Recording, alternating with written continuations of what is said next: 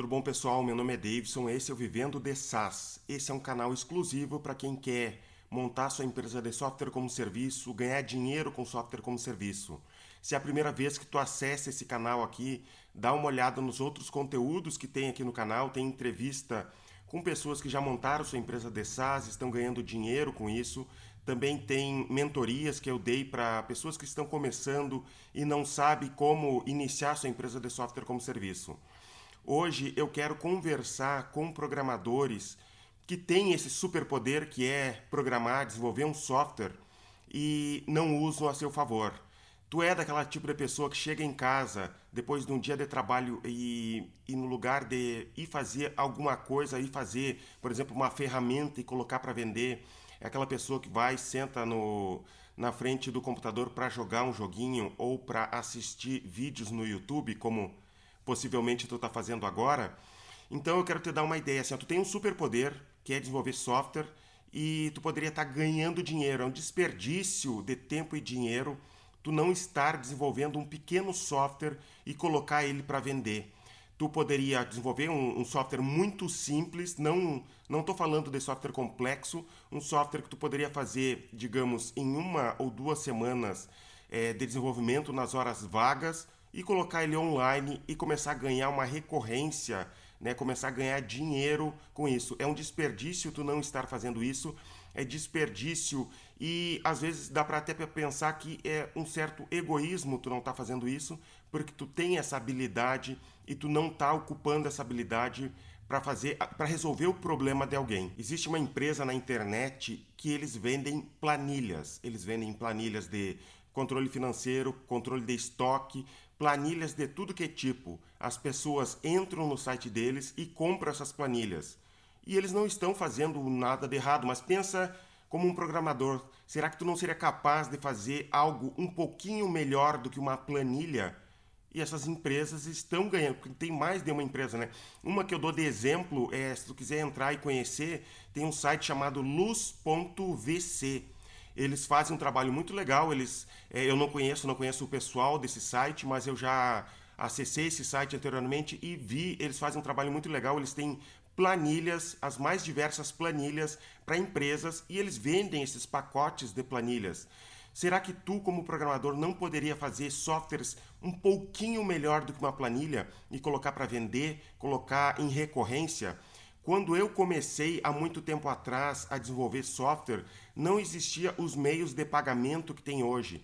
Tu só conseguia cobrar por boleto.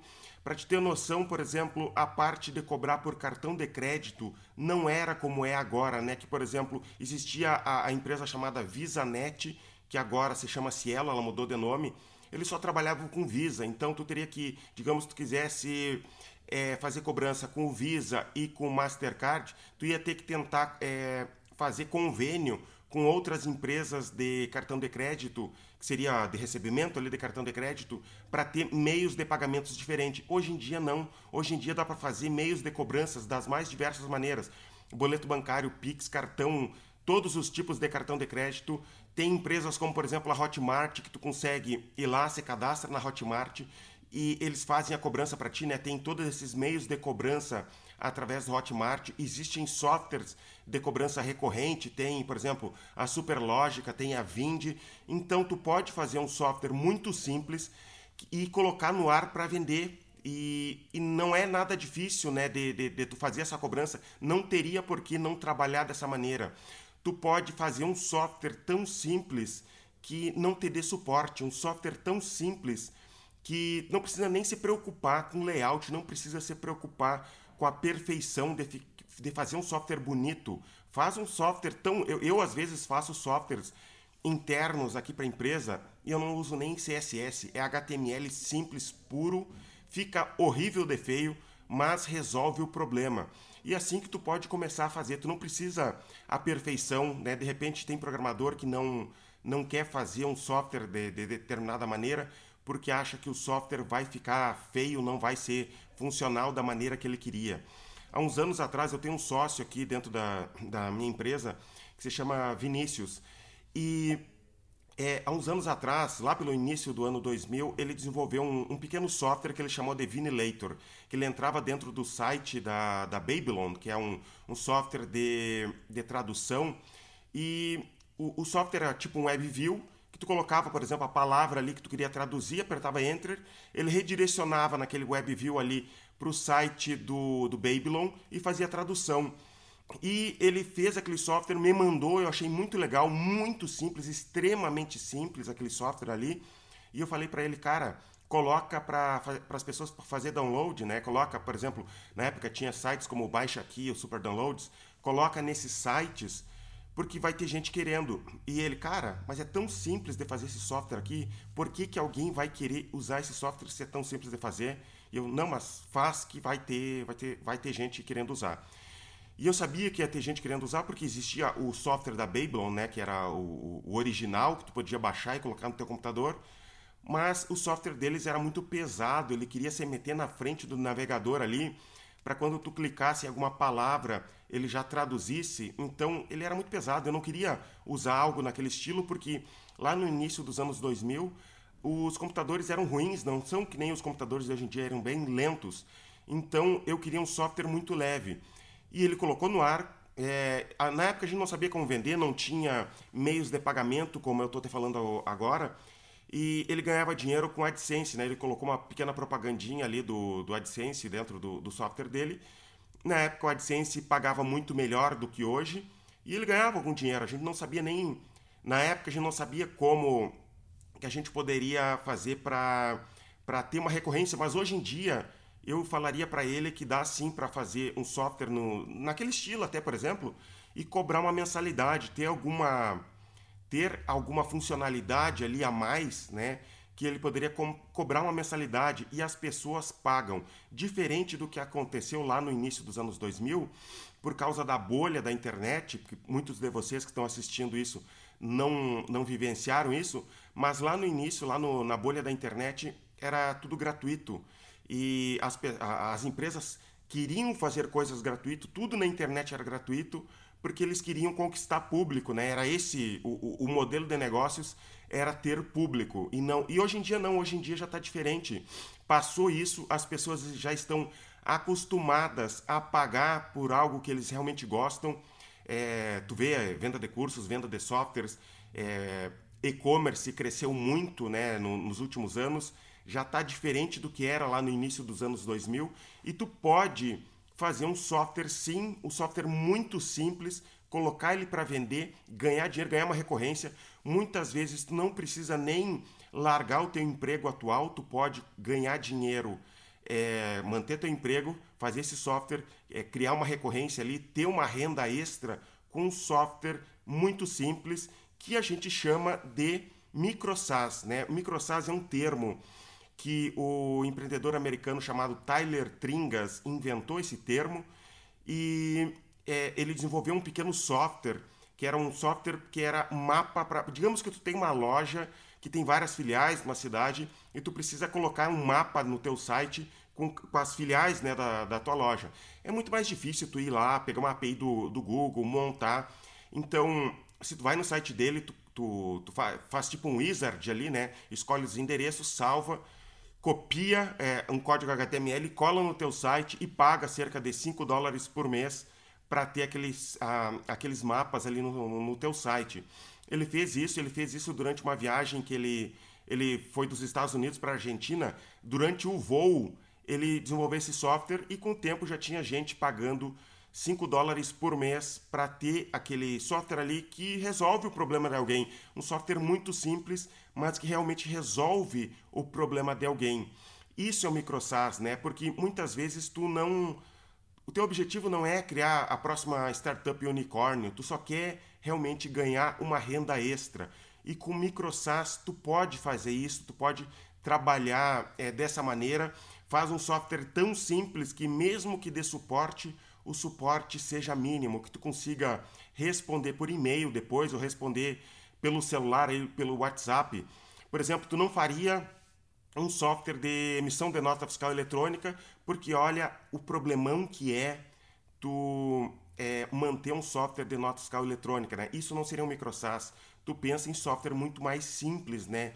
É, para te não ter suporte que resolva o problema de alguém, tu pode dar uma olhada em volta. Olha na tua empresa, olha onde tu trabalha atualmente, que problemas essas pessoas têm, que problema tu poderia resolver com um software muito simples e, quem sabe, cobrar, cobrar muito barato ali, né? Porque tu tem que pensar que tu não precisa, como tu não quer é, montar uma estrutura de vendedores, montar uma, uma grande empresa de, de software, é, tu pode é, bota aquele so, é, software no ar, coloca para cobrar, é, faz uma pequena propaganda para as pessoas ali e com o tempo tu vai angariando clientes.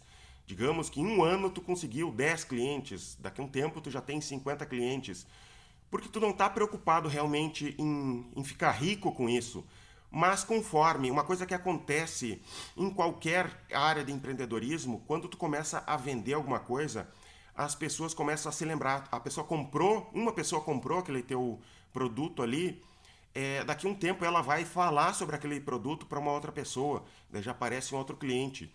Eu já contei aqui nos vídeos sobre, no passado, a minha empresa era um. A gente começou como hospedagem de sites e como provedor de ADSL e a gente começou a comprar modems né, de, de ADSL para vender, porque na época não tinha muito, as operadoras de telefonia não entregavam o, o modem para os clientes, então a gente comprava modem, comprava do Paraguai mesmo e começou a vender.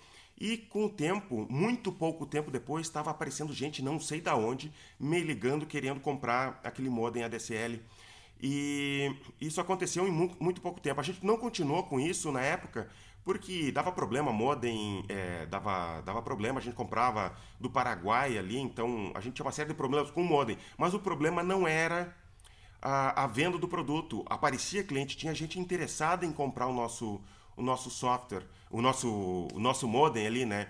Então, é, ao criar, né, ao, ao fazer um software como esse, tu pode simplesmente colocar na internet, colocar para vender e ganhar uma renda extra sim. Não, não, não existe por que não fazer isso, né? Se tu tem esse isso que eu chamo de um superpoder, que é desenvolver um software, porque não sei se tu sabe, mas são muito poucas as pessoas no, no planeta Terra hoje que realmente sabem programar. É, é, é, imagina um mundo que a maioria das pessoas é analfabeta. Isso é em programação. Às vezes tu sabe programar, acha que esse teu conhecimento é algo banal, é algo simples, né? Porque tu já chegou num patamar ali de conhecimento e acha que qualquer um poderia fazer. Não é qualquer um, tá? Não é todo mundo que sabe programar. É, não é à toa que existe essa escassez de programadores, principalmente agora, depois da pandemia, está sendo muito valorizado. Existe muito problema para resolver que tu pode resolver com programação, softwares muito simples, tá? É, eu quero te falar também que eu criei um, um mini curso, né, um micro curso sobre micro SaaS. Se tu for dar uma olhada aqui na descrição desse vídeo, tá esse micro curso para vender. Ele é bem baratinho, é, dá uma olhada ali. Nesse microcurso eu explico técnicas né, de como tu estruturar a tua empresa de microsas, como que tu deve pensar a tua empresa de microsas, como é que tu pode programar um software que ele seja muito simples e ao mesmo tempo não te dê muito suporte, porque tu pode não querer largar do teu emprego, né? Tu pode querer continuar no teu emprego e não querer largar do teu emprego, não quer aquele monte de gente te ligando, querendo suporte para aquele software ali. Então, é, esse mini curso tem isso, né? O microcurso sobre microsas tem isso, ensina é, várias coisas ali que eu peguei.